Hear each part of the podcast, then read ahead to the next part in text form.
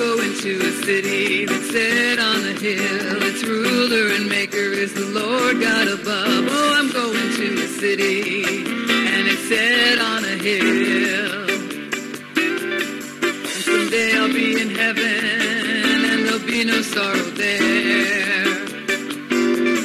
Oh, I'm going to a city. It lies four square. The gates are made of jasper Hello, everybody. God bless you today. This is Susan Puzio, and I want to welcome you to the Prophetic News Radio broadcast. And we're heard on Spreaker. We're moving our main platform over to Spreaker, and uh, we won't be on Blog Talk Radio for too much longer. So you can still find us on iTunes and some other podcasting networks, but our main focus will be on Spreaker.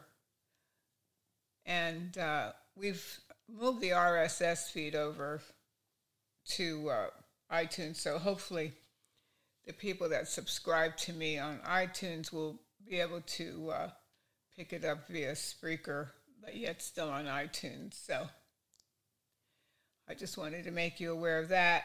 Also, we have our YouTube channel under my name, Susan Puzio, and Greedy Preachers TV. Yeah, Greedy Preachers TV, but there's certainly enough of that, isn't there? Yikes.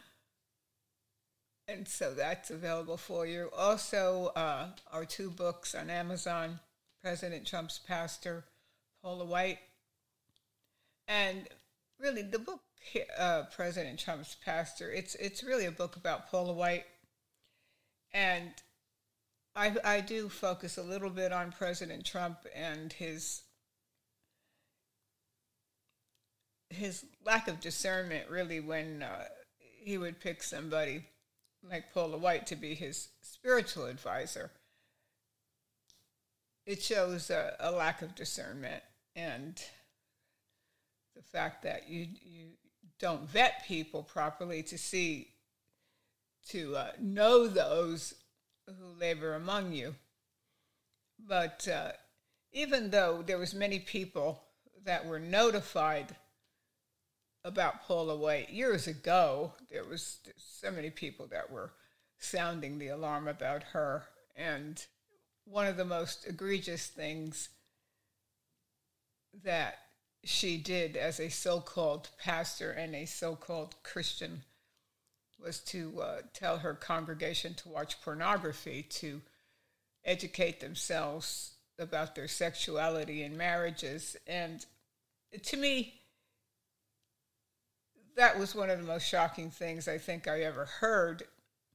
And there was many leaders that knew about it that were informed, such as Franklin Graham, uh, Jack Graham, Robert Jeffress, the 700 Club, uh, Charisma magazines. The, why the uh, Christian media didn't jump on the story is still very shocking to me because I don't think I have ever heard anything so vile come from a pulpit of someone that claims to be a Christian, never mind being a pastor to a president of the United States.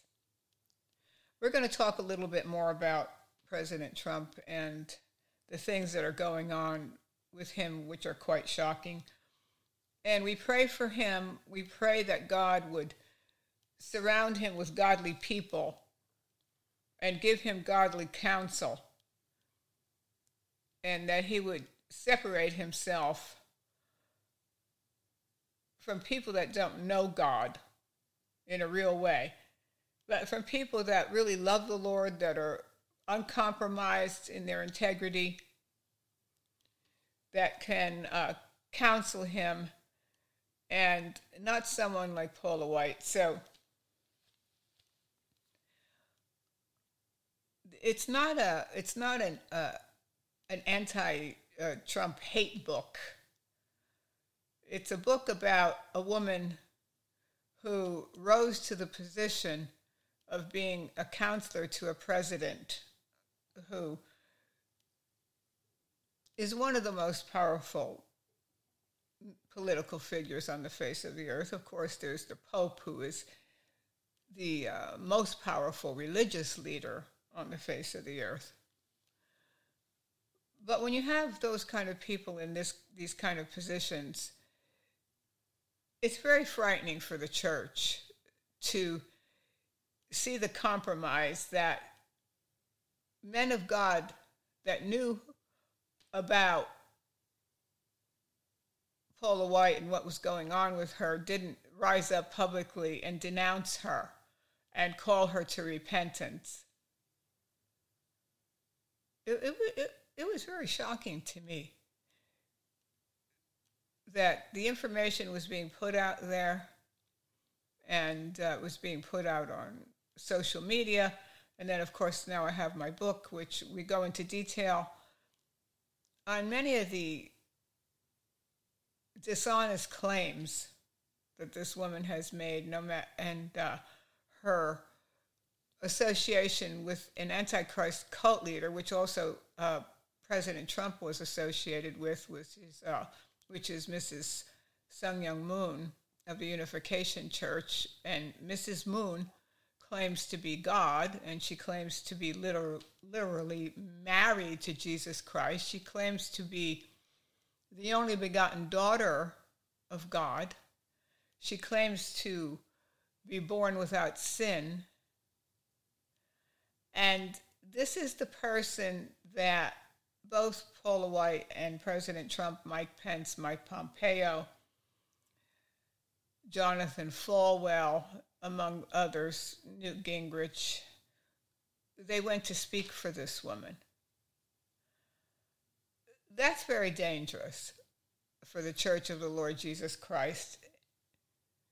And why the leaders or the so called leaders in Christianity today haven't taken a bold stand against this because it really leads to the uh, to help the formation of the one world government, the one world religion. I don't have the audience that, say, a Franklin Graham has, or a Jack Graham has, or a Robert Jeffress has, or or a TBN has, or a Daystar has, or uh, Jim Bakker has. I don't have that kind of an audience. Our audience is in the thousands, and thank God for that, that we're able to reach the people that we reach. But wouldn't it be great if uh, people with these kind of platforms would speak out against this apostasy? We're in a very dangerous time right now, a very dangerous time politically in our country. Very dangerous. It's it's something that it, it kind of gives you PS, PTSD in a sense. If uh, I'm sure many of my listeners might have been like myself. I was in ninth grade when. Uh, President John F. Kennedy was assassinated. It took away our innocence as a nation. We felt devastated. I was young enough at the time, I, I, I, was only a teenager. I was probably 13 or 14 at the time. But to sit in front of your television set, and we were all glued to our televisions those days. And to see the President of the United States, who, of course, we didn't know anything about his personal life back then, they protected the President. The press had had uh, ethics, and but he was so charismatic and so handsome. And people really loved him. They really, really loved him, whether or not they ever really knew him, of course, but he was a very charismatic figure. And at that time, in the, in the early 60s, people were very patriotic. And so to get the word in the in the afternoon, I remember coming over the loudspeaker at school and everybody had a heavy heart. They dismissed us from our classrooms and we went home and we were glued to the TV for the next few days. Not believing what we were seeing. It was one event after another. It was first our president is shot in the head in front of his wife. And she had to live with that horror for the rest of her life. It was so awful. And then we watched, right before our eyes, we watched Lee Harvey Oswald get assassinated right before our eyes. Then Dr. Martin Luther King was assassinated. Then Malcolm X was uh, assassinated. Robert F. Kennedy was assassinated. It was almost too much to bear. The uh, the students at Kent State that were protesting the war in, in, in Vietnam were assassinated, shot for protesting. So I know what it is to live in very turbulent times. And no what nobody wants to go through that again. People throw around now this whole thing with former President Trump. I don't believe for a minute he's a criminal. I have my issues with him as far as the affiliation with Mrs. Moon and then the fact that there wasn't a total ban on the use of aborted baby tissue in experiments and the vaccines, things like that. But I don't believe for one minute that he's a criminal. I don't find any joy or glee in the fact that someone went into his home and went through his house. This is the former president of the United States, and what? They're saying, what, for documents? That doesn't make any sense at all. And you see people are so happy. Oh, finally, they're going to get him. They're going to put him in jail. For what? This is a free country. People have a right to vote for whoever they want to vote for. And political figures should not be intimidated in this manner. How does that make the rest of us feel? It's enough to keep you up at night. Thinking about somebody coming into your house and going through your house, through your drawers, through your closets, through your filing cabinet, trying to find something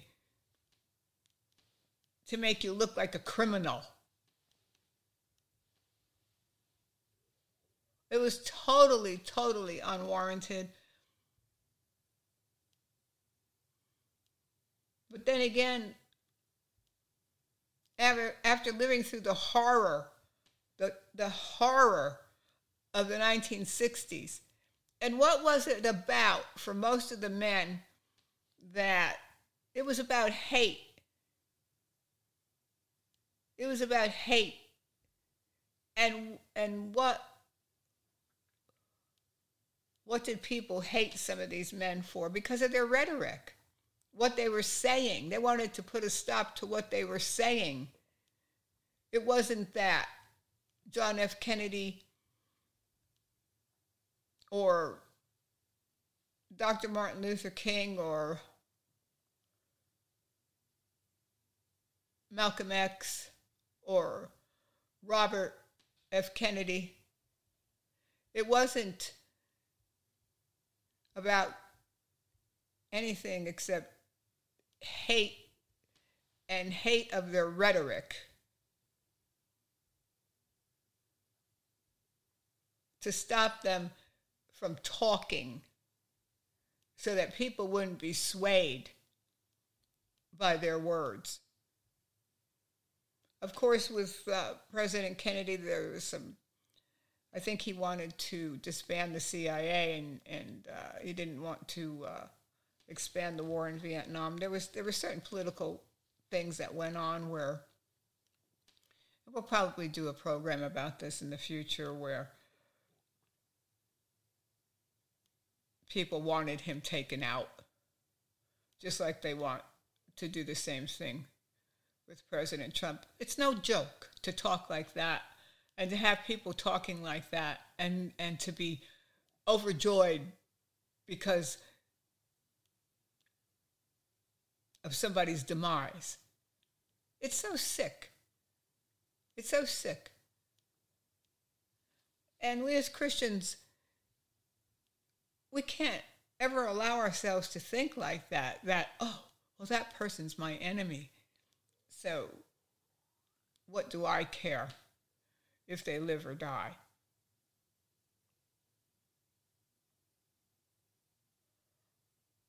It's so hard to believe. It's so hard to believe that people can be so callous and so cold.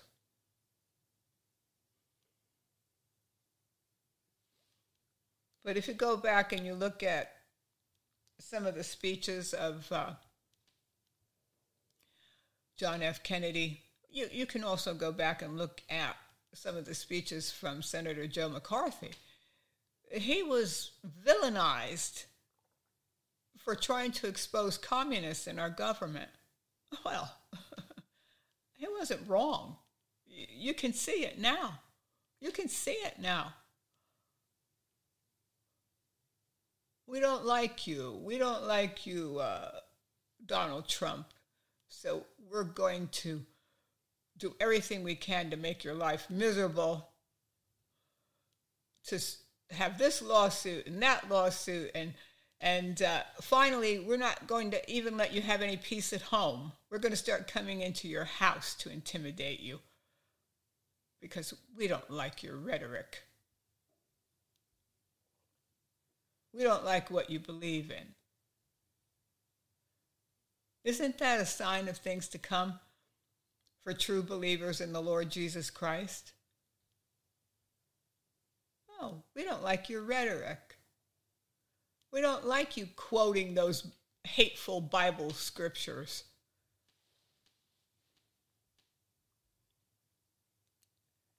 We talk about the end times, we talk about the book of Revelation like it's something that may happen in the future, but we're kind of seeing some of it play out now, which is almost too shocking to bear. When you see your, and, and like I said, from being a teenager in the 1960s, we had a taste of it,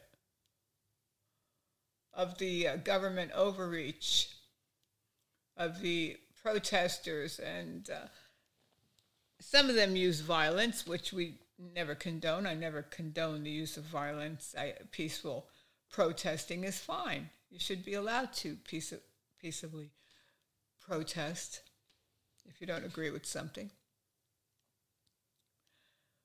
But we saw people getting shot. We saw people getting arrested. People were being spied on. Their phone conversations were being listened to. Uh, you could go back and look at some of these events on some of the video channels that happened during the 1960s. It was very, very turbulent.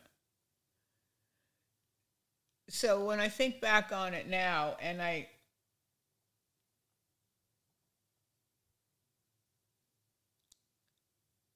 and it is like a form of PTSD. Don't do this to me again. I have those memories and and they're etched they're etched in our memory of sitting in front of a TV set and watching your president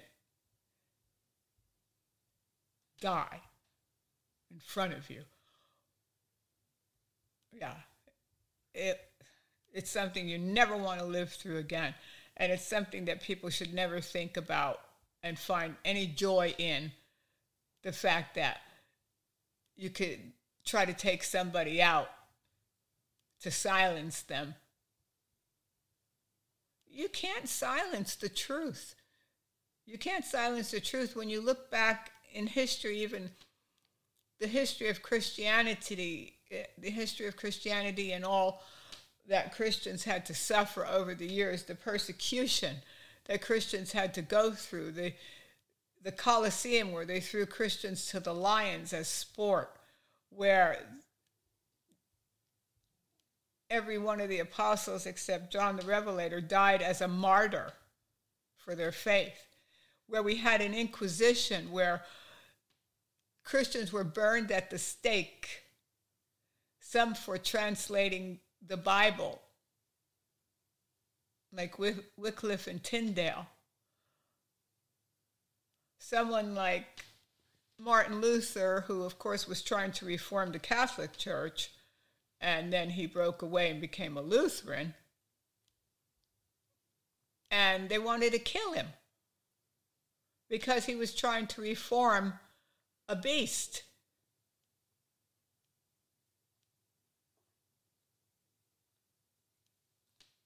Not a it's not a time to play and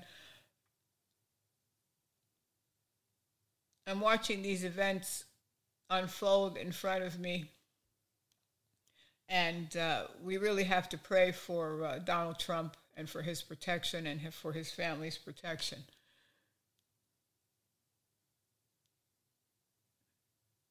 In this country, we're supposed to have freedom to choose who we want to be our leaders. And nobody should interfere with that as far as trying to harass somebody to the to uh, get them to do what you want them to do. It's up to the people of this country to decide who they want to lead them. And nobody should interfere with that, whether you like the person or not.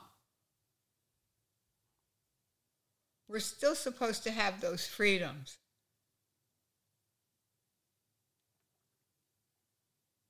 We're supposed to have laws, but I, I uh, remember a situation where someone was telling a, a police officer about a criminal, and they were telling the police officer that there was a stalker in the neighborhood and a man with a history of crimes, larceny, and different things like that. And the police officer said, What do you want me to do? Discriminate against them? Yeah, don't don't discriminate against. So what? They have a criminal record. I can't discriminate against them.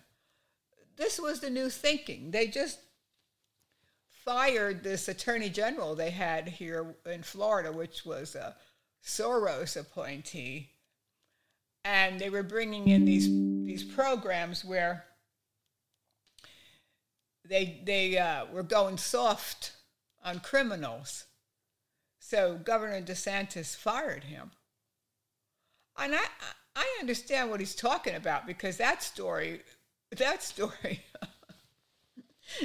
that story kind of floored me where a police officer would say about a criminal, about a stalker, what do you want me to do? Discriminate against them?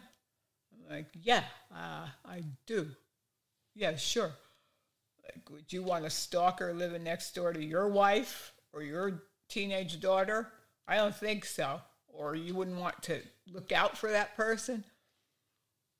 And you see it now. You see uh, these uh, crimes being committed, and people aren't getting bail. Uh, lawlessness abounds in the day we're living in.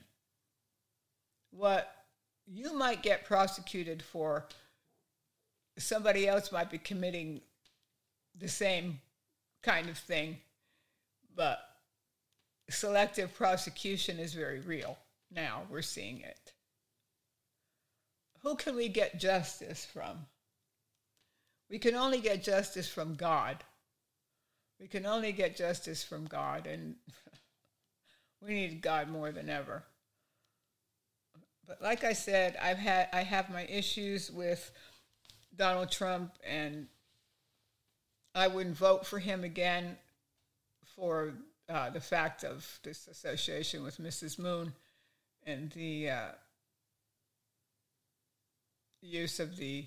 I would have to hear him say that he was going to totally ban the use of aborted baby tissue in in experiments. Totally ban it, not halfway ban it, and also to disavow his association with Mrs. Moon and some other people, some other things.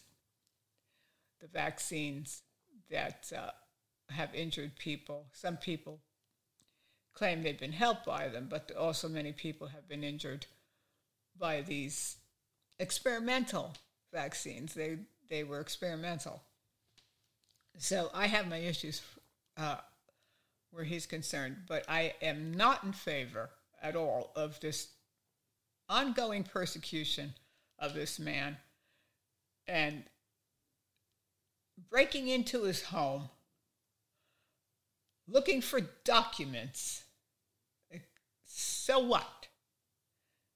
He was president of the United States. He could classify and declassify documents. Presidents take documents. Barack Obama, when he left the White House, took 30 million documents because he, he wanted to digitize the documents for his library. They do it all the time. I don't know exactly what. Doc- There's more to this story. It's not just about documents. It's not. If they wanted documents, they already sent a subpoena and they complied with this subpoena a few months ago. And if they wanted more documents, they could have supplied a, a, a subpoena and they didn't have to do these uh, Gestapo like tactics at a man's home. It has to leave us rattled, totally.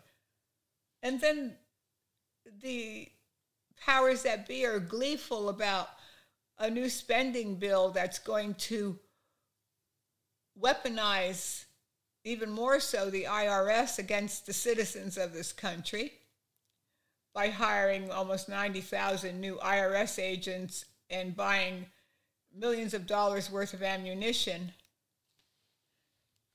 And what's that all about? What's that all about? It was like somebody said last night, why don't they spend the money on getting the schools armed uh, as far as having armed guards or police protection in all the schools of America or protecting our border. No, they're going to go after people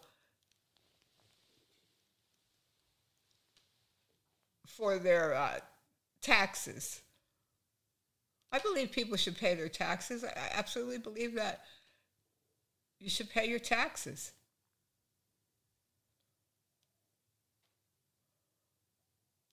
But this kind of these kind of strong arm tactics and and uh, trying to instill fear in people. It doesn't make any sense to the natural mind, but of course, as Christians, we look at things differently because we look at things as far as uh, scripture goes. And I wanted to play, I was listening to uh, Revelation the other day, Revelation 6, and something stood out to me. Wow. And it really stood out to me that in Revelation 6, it says that God is going to take peace from the earth. That's a big statement. And we can kind of see that happening now. Let me play it. Or when the Lamb opened one of the seals, and I heard, as it were the noise of thunder, one of the four beasts saying, Come and see. And I saw, and behold, a white horse and he that sat on him had a bow, and a crown was given unto him, and he went forth conquering and to conquer. And when he had opened the second seal, I heard the second beast say, Come and see. And there went out another horse that was red, and power was given to him that sat thereon to take peace from the earth, and that they should kill one another. And there was given unto him a great sword. And when he had opened the third seal, I heard the third beast say, Come and see. And I beheld, and lo, a black horse, and he that sat on him had a pair of balances in his hand. And I heard a voice in the midst of the four beasts say, A measure of wheat for a penny, and three measures of barley for a penny, and see thou hurt not the oil and the wine. And when he had opened the fourth seal, I heard the voice of the fourth beast say, Come and see. And I looked, and behold, a pale horse, and his name that sat on him was Death, and hell followed with him. And power was given unto them over the fourth part of the earth to kill with sword, and with hunger, and with death, and with the beasts of the earth. And when he had opened the fifth seal, I saw under the altar the souls of them that were slain for the word of God and for the testimony which they held. And they cried with a loud voice, saying, How long, O Lord, holy and true, dost thou not judge and avenge our blood on them that dwell on the earth? And white robes were given unto every one of them. And it was said unto them that they should rest yet for a little season, until their fellow servants also and their brethren that should be killed as they were should be fulfilled. And I beheld when he had opened the sixth seal, and lo, there was a great earthquake, and the sun became black as sackcloth of hair, and the moon became as blood. And the stars of heaven fell unto the earth, even as a fig tree casteth her untimely figs when she is shaken of a mighty wind. And the heaven departed as a scroll when it is rolled together, and every mountain and island were moved out of their places and the kings of the earth, and the great men, and the rich men, and the chief captains, and the mighty men, and every bondman, and every free man, hid themselves in the dens and in the rocks of the mountains, and said to the mountains and rocks, Fall on us, and hide us from the face of him that sitteth on the throne, and from the wrath of the Lamb. For the great day of his wrath is come, and who shall be able to stand? Who shall be able to stand? Revelation 6 4. And there went out another horse that was red, and power was given to him that sat thereon to take peace from the earth. I think all of us this week felt like our peace was being taken away from us.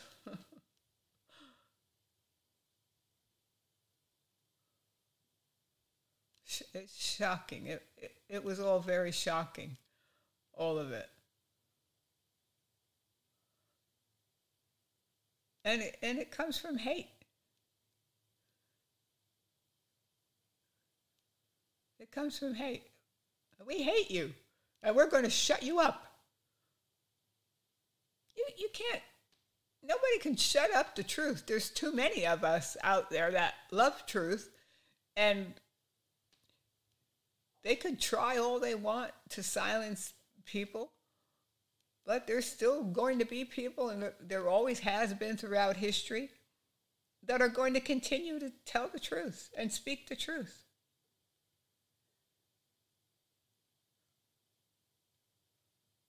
And they should be allowed to do so, whether you like it or not, whether you like what the Democrats are saying, or you like what the Republicans are saying, or you like what uh,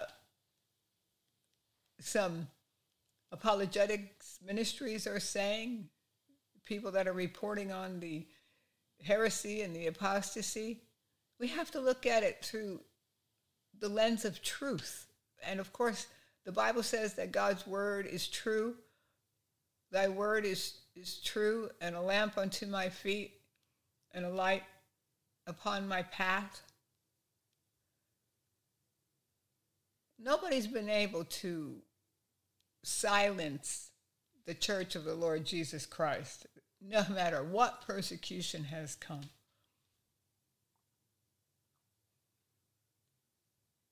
And there's such a parallel with what's going on politically because they don't like certain people because of their rhetoric. And so they have to demonize them. They have to create false narratives and, and uh, propaganda to get people to hate the person without even really knowing why they hate the person. But you could see how easy it is to put out stories, to put out information, and to sway the public at large to believe a lie instead of believing the truth. Everybody's supposed to be assumed innocent in this country until proven guilty. And even sometimes people can be proven guilty in a court of law and they're not guilty. Because you see it if you watch any of these crime shows and these court shows, and the prosecutor will get up and say, This is how we believe it happened. It doesn't and that shouldn't be allowed in a court in the first place. That's how you believe it happened. I, don't want to know how you believe it happened because if it was me on trial, I would certainly want evidence, not this is how you believe it happened. And then they create a narrative and they spin the narrative about the person. This is how it happened. And I'm thinking to myself, I wouldn't want that to be me. Okay, the guy could be guilty but you don't have the evidence to prove he's guilty. You just have your narrative of how you think it happened. That shouldn't be allowed in a court of law. It should never be allowed that the person that's prosecuting you or persecuting you can say, I think she did this and I think he did this. Because anybody could say anything about you, and they do. Anybody could make up any kind of a story without having one iota of proof that it ever happened. You see it all the time. People come into courtrooms and they lie because they don't like the person. Oh, the person did something to me, so I don't like that person, so I'm going to lie. And then they have the they bring in the jailhouse snitches without if you're going to bring in a jailhouse snitch, I want to hear a recording. I want to hear that he had a listening device or she had a listening device and she actually recorded the person saying the things that you say they're saying because one time I saw this story where they brought in a jailhouse snitch and they later found out they believed the jailhouse snitch at first, but then they later found out that the jailhouse snitch was lying. So they asked the person, Why did you lie? Oh, because I got out of my cell and I was going to get uh, some cokes and cigarettes. Yeah. So I don't want to hear, I want to see evidence if we put something out there, everything in my book uh, about Paula White was documented with documents and evidence. There, we didn't say anything in there that we couldn't prove. We didn't make anything up about her just to uh, create a sensation. Everything's been documented. And that's what we have to do. You have to document things with evidence before you accuse people of things. That's how people get sued too in this country. They uh, and I, I, don't believe in these kind of lawsuits. Like uh, they had a lawsuit recently against uh, Alex Jones, and I don't agree with everything Alex Jones says or does. Believe me, but uh, I don't think that somebody should sue somebody for $250 million for putting out a story, a false narrative, and totally try to destroy somebody and take everything they own because they they uh, put out a false narrative. The news media does that all the time. They do it all the time. They put out false stories. So, what are you supposed to do? Uh, if you want to file a lawsuit, okay, file a lawsuit. And if you want damages, get some damages. But don't try to totally destroy somebody's life because they said something.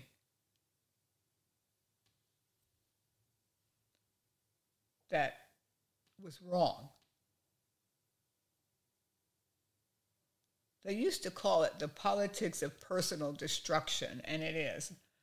No, we're not, as Christians, we're not supposed to be into destroying people, but to let people know about heresy, about false teachers, about false doctrines, things that matter to the body of Christ and things that matter to people's salvation. And we're and we're supposed to know those that labor among us. We're supposed to expose wolves.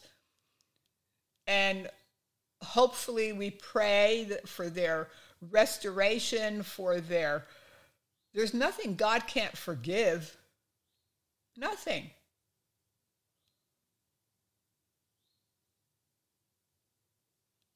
But you see these kind of things going on where somebody does something or somebody says something that someone doesn't like. So, what do they want to do? They want to crush them. And then, when they get them down for the nine count, they want to go for the 10 count. And then, while they're going for the 10 count, they want to step on their head and crush them because they said something about me. And I see these kind of things going on on the internet between different factions and that's not Christianity. Just because somebody said something about us, let's crush them. Let's talk about what matters as far as yeah, expose the wolves, expose their hypocrisy, most of all, expose the false doctrine. That's very important. And then pray and hope for their restoration if they, if they can be restored. Some of them are reprobates. Yeah, some of them are reprobates, and no matter what you do, they're not going to change.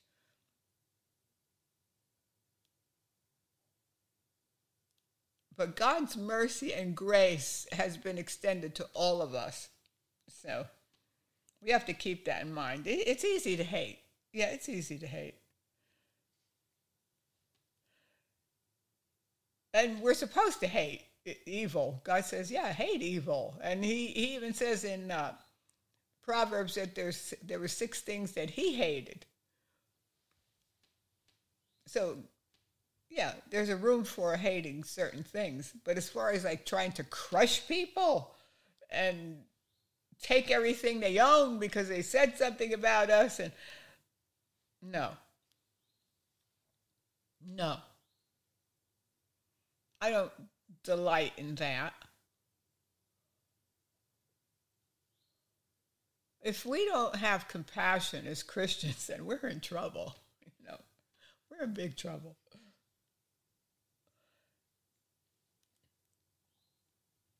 So here's William Tyndale, for instance. We talked about this about William Tyndale. Now, yeah, why was he hated? Because of his rhetoric. William Tyndale, remembered for his translation of the Bible in, into English. For this, the Catholic Church killed him. He was tried for heresy, choked, impaled, and burnt on a stake in 1536. It was his rhetoric that was the crime that he committed. And it's a warning for us today. It's a warning for us today. So we shouldn't hate people because of their rhetoric. Feel sorry for we can feel sorry for them, we can feel compassion for them, we can hate evil, we can not like what they're saying, what they're promoting, but to wish for people uh, to die, to be hurt. Oh, it's so easy to say for somebody to be arrested. Did anybody ever see, have a family member that was arrested?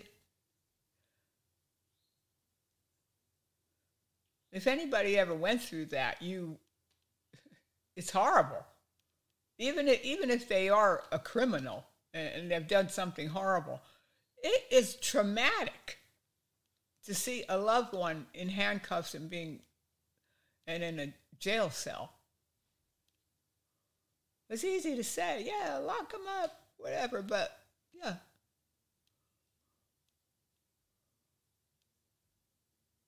But anybody that's been through that experience, no, it's horrible. It's horrible.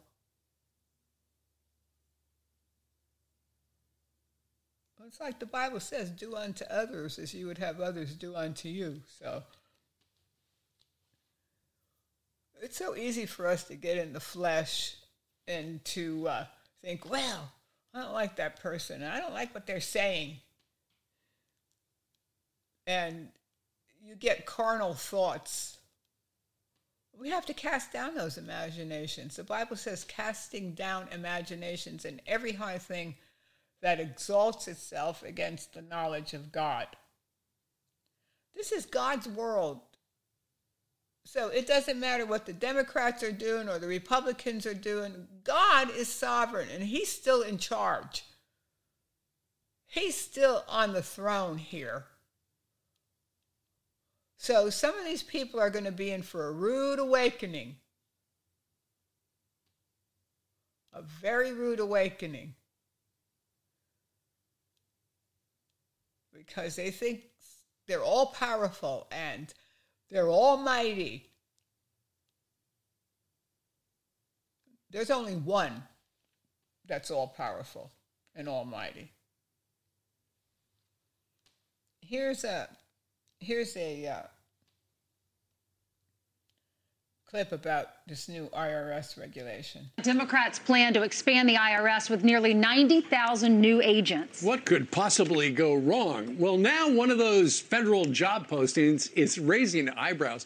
According to the IRS website itself, if you're looking for a job, you would read this one and it would say that new special agents must be able to legally carry a firearm and, if necessary, you've got to be willing to use deadly force at the IRS. Now, I would expect that for the CIA, but the IRS ca- catches me by surprise, so let's bring in Mike Baker. He used to do that for a living. Mike, are you surprised the IRS wants you armed and willing to use that firearm?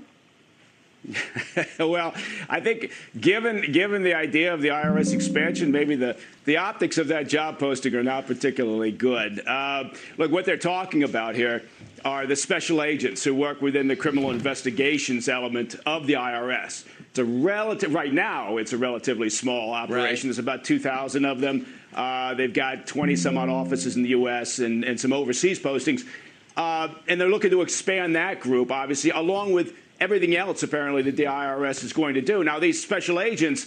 Uh, have really unique uh, abilities, unchallenged abilities to collect uh, tax data, financial information, uh, oftentimes, I guess, in support of larger criminal investigations. Uh, but much like everything else the government does, the messaging is off, right? Yeah. Do you really need in your job posting to say willing to use deadly force to collect your tax data? right. Especially, yes. especially after everything that's happened this week. Uh, so the spokesperson for the IRS uh, is denying that it was ever deleted. The the the posting was there yesterday morning, and then we couldn't find it yesterday afternoon. It's back up right now. We were able to find it right before we had you on. And this is what the spokesperson says. The IRS criminal investigation special agent job announcement continues to be open on USA Jobs and has not was not taken down. USA Jobs is where these positions are posted and where applicants are referred to in order to apply. The announcement has been open since February 22 mm. and continues through December 31st of this year. But that sparked a lot of uproar online, people wondering why the IRS would need to be armed. What do you say? Well, yeah. Well, uh, combined with the fact that there was there was some release of information showing that the IRS uh, spent, you know, just just south of a million dollars for ammunition earlier uh, this year. Ah. Uh, again, it's it's like it's like what they're doing. They, if they if they would just it's whether it's the Mar-a-Lago uh, you know a raid and the notion that the FBI right and the DOJ must have known uh, what this was going to cause, a firestorm that this would cause. So instead of saying we have to have our messaging straight, we have to be transparent uh, at the very beginning of this, they don't, and and still no real word. The IRS is doing the same thing, right? If you say you're going to expand your government agency by 80 billion dollars, you should probably sit down and collectively come up with a message at the outset of this. They didn't do that, so they were playing cleanup like they always do, and then eventually the Democratic operatives get a, a narrative out mm. there, and so the past couple of days they've been out there saying, right. "Well, look, I mean, this is simply to go mm. after the wealthy. We haven't been able to because the IRS has been underfunded for all these decades, right. and now we want to give it a boost in the arm. So all they're going to do is go after the wealthy people. Sure. Well, that's ridiculous. Of course. Because a lot of estimates indicate that you know most of the money is going to come from middle class audits. Well, that is. Yeah. oh, God help us. It was quite shocking when I saw that story and that job posting where is this? Dear Lord, help. If God doesn't help us, nobody can. Amen? Nobody can. Well, last week we talked a little bit about, I had mentioned to you about uh, Kenneth Copeland getting a pacemaker and Gloria Copeland seems to be suffering from dementia. And nobody should rejoice and say, oh, well, yikes, they're heretics and they're false teachers and they taught healing. So, ah, you know, you can have a aha moment that they're sick. Nobody should rejoice uh, in the fact that somebody's sick. That's that's not Christianity say, oh, well, you deserved it because you told people they could get healed and you, they should never get sick. And they told, they told people that they didn't have to get sick and in every situation they can be healed. Yeah, they did. But so did they deserve to be sick? Does your mother or your sister or your wife deserve to get dementia because uh, one at one time you believed the wrong doctrine. No, no, nobody would want that to happen to their family. So we're not supposed to wish that on other people and uh, to find any enjoyment in that at all.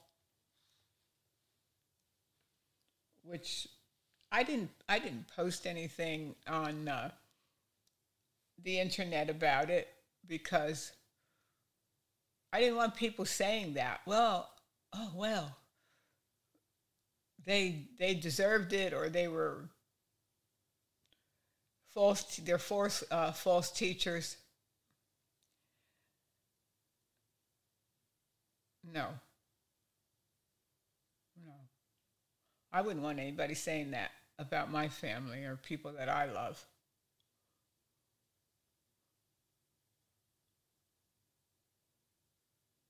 God is the ultimate judge for uh, Kenneth and Gloria Copeland.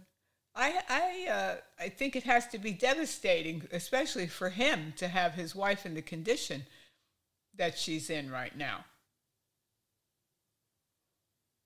When you have a sick family member, you realize that you really can't do anything about it except pray and hope that God heals them or God has compassion on them. But you realize, even though you pray for the sick and you believe in healing, and yet your loved one is sick with something that you cannot control, you really realize you're not in control when you have a sick family member. And I think it has to be that way for the Copelands. Because they can't say enough prayers, they can't make enough faith confessions to make it go away in their own strength. And uh, I, would, I would think that that would have to be very difficult for them. But anyway, I'm going to play these audios. I, um, uh, first of all, let me show you what the new CD looks like. If you bring that up, please. There it is.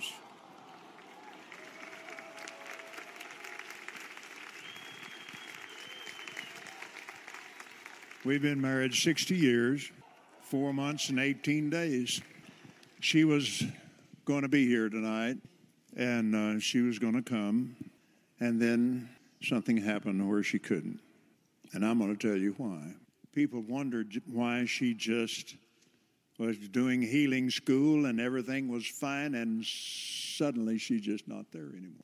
She and I went to a meeting in Houston and uh, being conducted by two of our very, very good friends. And I lied and told one, pastor of the church, this first year of Oral Roberts University. I said, I think I'm supposed to go to ORU. I knew better than that. I knew I was supposed to. He said, I know that's going to be a good school, but I can teach you here anything that. But see, I didn't realize the connection. It wasn't about the school. Anyway, I thought, well, now I'm not going to have to go up there because we don't have any money.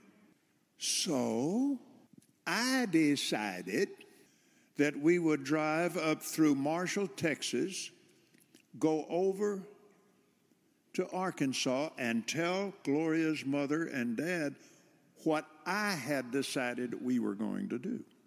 Halloween night, 1966. I was driving a Buick Riviera. And back in those days, I didn't pay any attention to the speed laws either, so I was breaking the law all night long. We got to Marshall and I came up over this hill and I it was a two lane highway, and then coming into Marshall, it spread out like this, and there was a caution light. It was yellow on my side and red on the other side, and there was a Ford station wagon sitting there. Well, it was just sitting there waiting. Got up there to it, and it just pulled out in front of me. Well, I swung the thing to the right just as hard as I could and clipped the, the right part of that, and the two cars came together and then went off in a bar ditch, nose down in that bar ditch. Kelly was in the back seat by herself, and she'd been asleep. John was so small, he was on a pillow. And so, and it just smashed the whole door on this left side. And I hit that door and, and it opened, got out of it, went around to the other side, got Kelly, and I, and I finally found John. He was just a baby. Well, went to the hospital, and and Gloria had the flu really bad, and so I knew what I'd done. And um, I was there in the in this large hospital room, repenting with all my heart everything I could. And the next morning, I called my dad, and they came and picked us up. And my dad and I drove, we found out where that car was. Now, back in those days, there was no padded dash. There were no airbags. The steering wheel was wrapped around the steering column, and I was a little sore in the chest. There was a half moon dent in that steel dashboard board where her head hit that cross here. Well, you know, the next morning she didn't have any more flu symptoms, and so we just went on about our business. And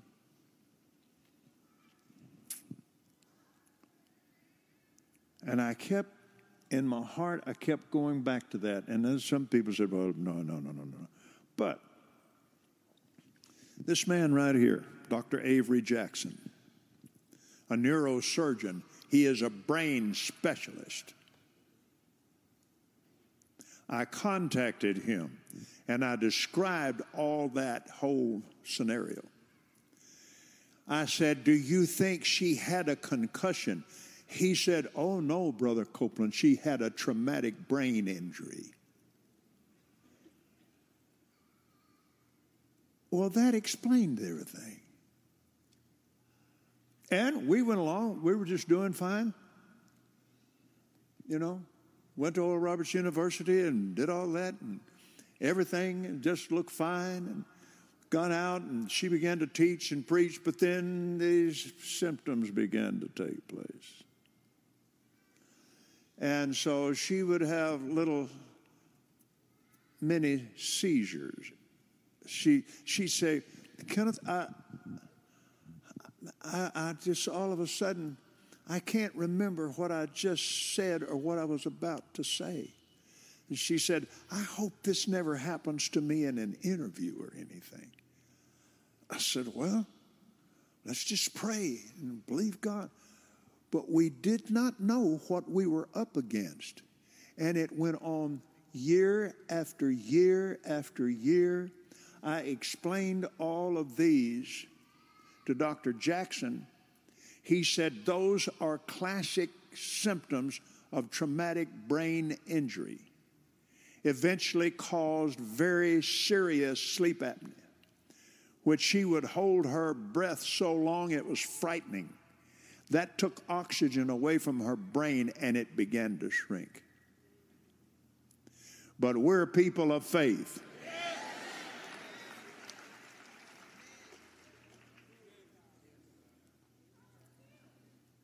Glory to God. Every day of the world, the first thing I do when I get up, I have it on my bathroom window or mirror. I just have healing scriptures right there and put her name in it. She is the love of my life.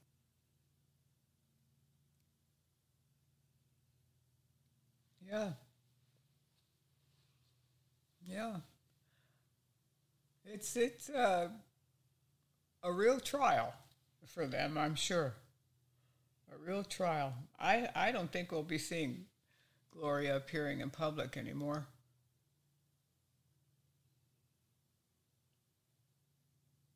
And here's the other uh, audio about Kenneth getting a pacemaker. All had heart difficulties. Well, the Copeland family didn't, but I took after the Owens family. And I favored my, my uncle so much that, that people thought I was his son. Well, my heart started going in the same direction that theirs did. And I was preaching in a prison, got short of breath, never did have any pain with it. And, uh, and I'm, I'm, I'm saying this to you specifically for, for a reason. I'm not bragging on me. Uh, well, we got in the got in the airplane that night, and Dwayne was on the ramp there at a over close to Dallas, Lancaster. And I got short of breath. And so I just sat down in the airplane, and uh, 8.42 in the evening, I'll never forget it. And I just began to pray in the Spirit, and the word of the Lord came to me. He said, I have given you a new heart. So I received that. I took it. I said, I believe that. I have a new heart. Now, we came to, to uh, Jesse and, and, and Cathy's for a Sunday morning. So I invited people to come up that had any kind of heart situation. And the thing that would happen to my heart, the heartbeat, it got out of rhythm and, and my, my heart rate would go. And I could feel it. So I started laying hands on people that had any type of heart situation. Well, I didn't want to quit flying. And so I had to have a, I had to pass a physical. So I looked into it and everything I had to do to pass that. Something called a Bruce protocol, which is the granddaddy of stress tests. It's only nine minutes long, but uh, so I prayed about it and uh, went to work. I have a new heart, but it took corresponding action. Now, believe it. and, and so they said that I needed a pacemaker. I said, okay, Lord, I'll, I'll just, I'll just, I'll just, I'll just, I'll just believe God. He said, no, you're too far behind the power curve. In other words, this has gone on too long. Take the pacemaker by faith. Now, the FAA had history with pacemakers because they work. But this one had a defibrillator in it where it would, I set it off a couple of times on the treadmill. and it gets your attention. but I backed off of it and began to slow down and began to work. And Keith and Phyllis Moore had given me a treadmill that would most of them, the incline won't go but to 10 degrees. So that's the story. It was kind of odd, though, at this uh, Southwest Believers Convention a couple weeks ago, because they were still telling everybody that every, everybody should be healed and and uh, he says God gave me a new heart, but I took a pacemaker. Well, that's not God giving you a new heart. you know, he still doesn't want to say it. He still he doesn't want to say it.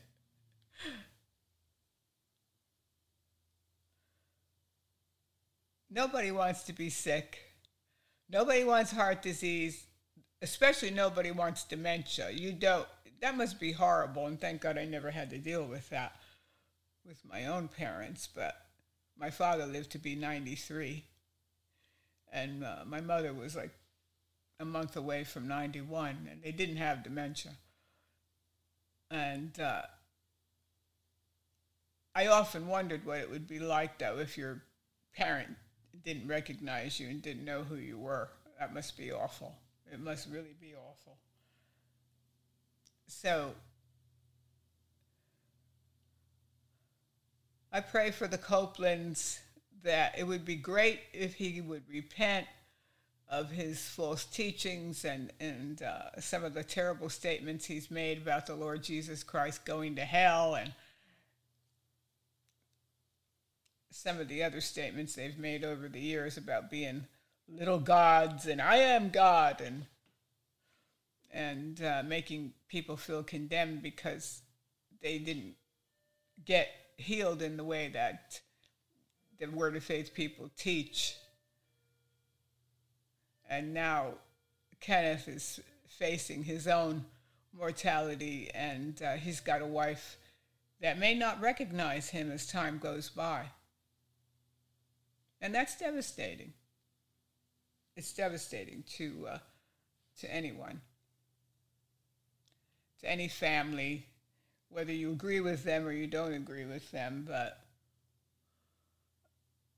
I was amazed that he even said anything because I he wouldn't he wouldn't have to tell people he got a pacemaker, and uh, of course I guess people wondered why Gloria wasn't at this convention, so maybe he had to say something about it. But you hope that they come to realize that just because somebody gets sick doesn't mean they don't have enough faith or they have sin in their life or one of the other things that the Word of Faith pe- uh, preachers like to tell people. And then to make people be ashamed because somebody died sick. When a Christian dies, they get healed in the ultimate way. They're, they're no longer living in these bodies. And uh, sometimes you want to take your body and drop it off at Kmart and for the blue light special. Like you're, you know, as time goes on and you start getting older, things start falling apart whether you like it or not. I, I laugh with my cousin because we're both in our 70s and we, and we say, Yeah, you look okay until you bend over and everything starts hanging down.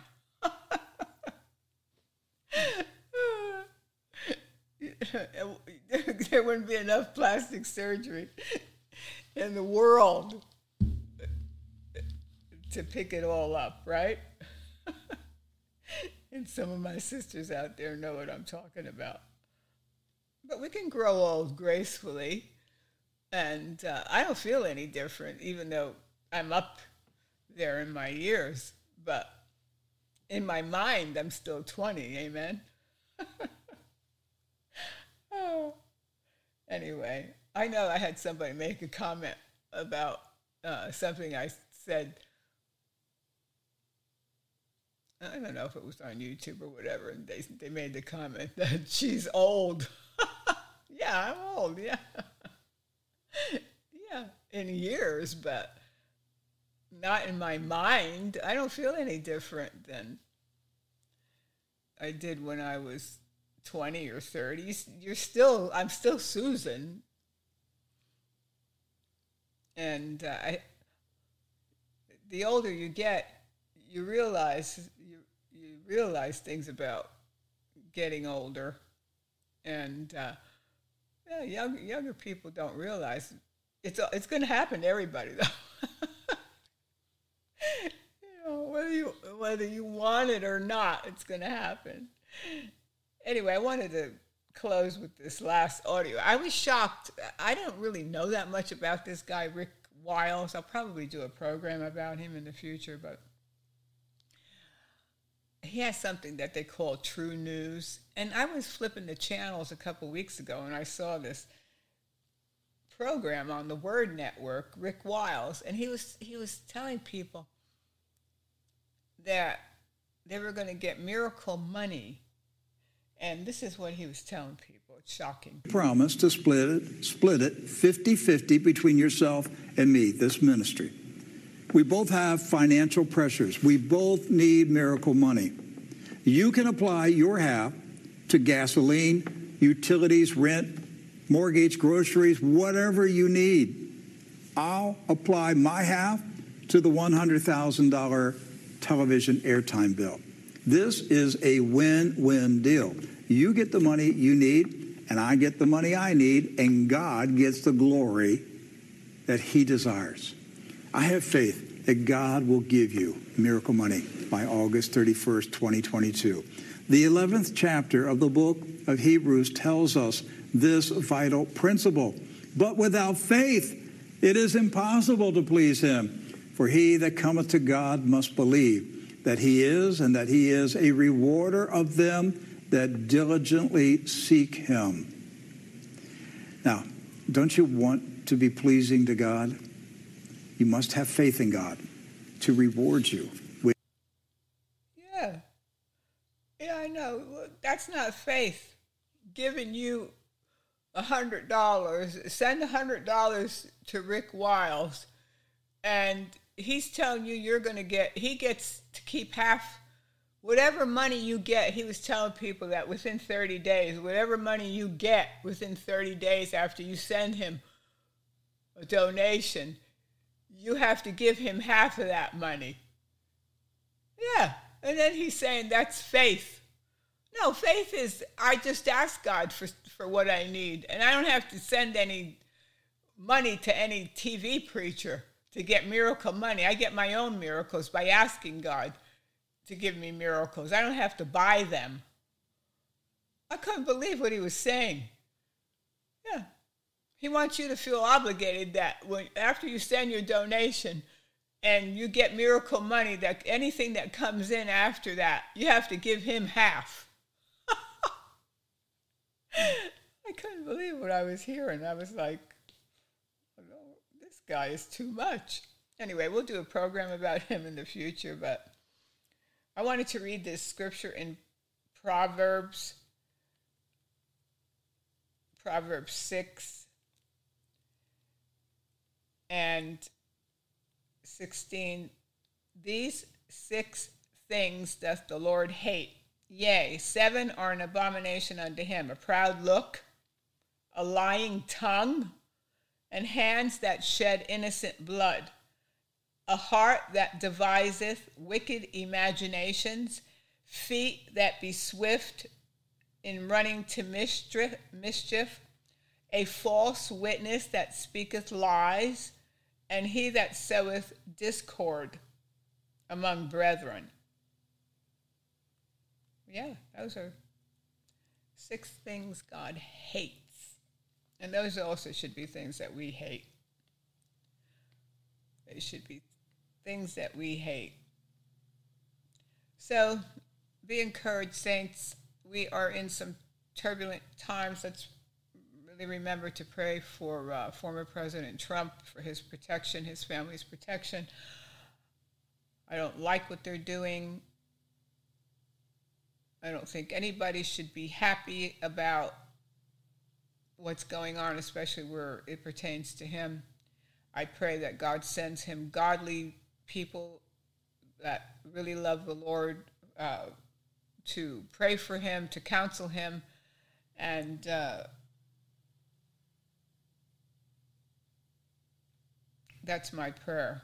And I I, uh, I pray for him. I pray for the current president, and uh, it, like I said before, it's easy to hate people because of their rhetoric and uh, for the evil things that they're doing. But we have to keep our hearts pure. And we realize there's only one king, there's only one real president of this country, and his name is Jesus. He's the King of kings and the Lord of lords. And so we keep our mind stayed on him. And he holds the future. We have to be prepared for anything, but I don't want to see any harm come to any of these politicians, and nobody else should either.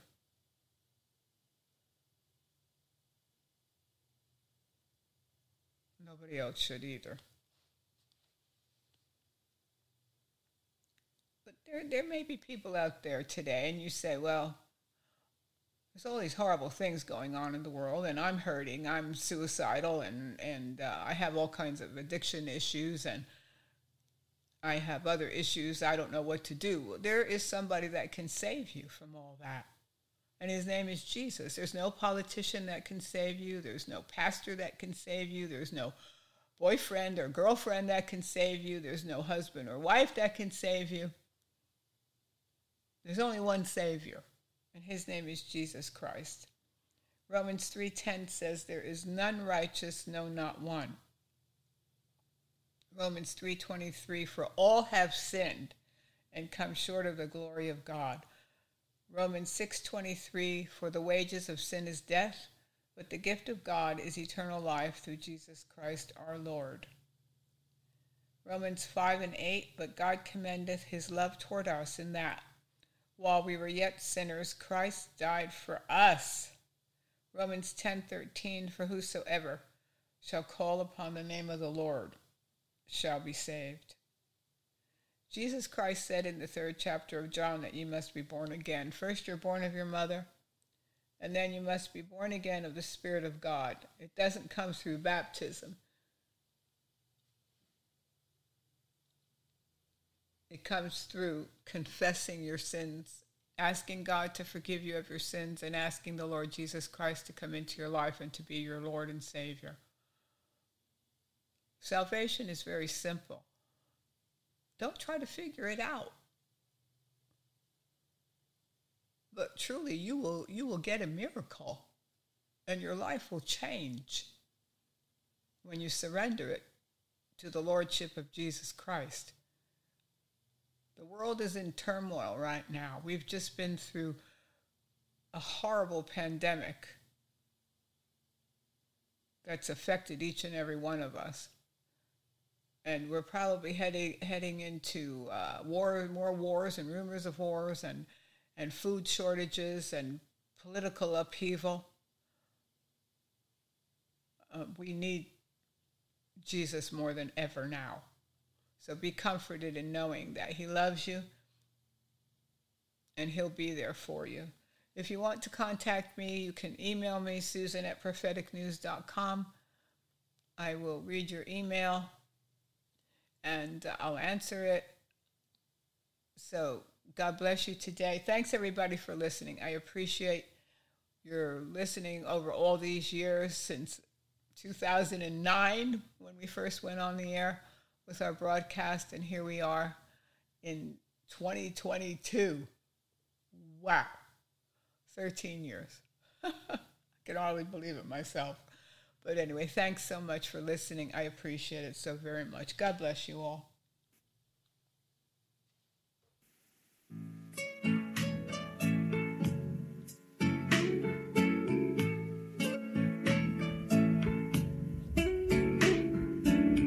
Blessed be the name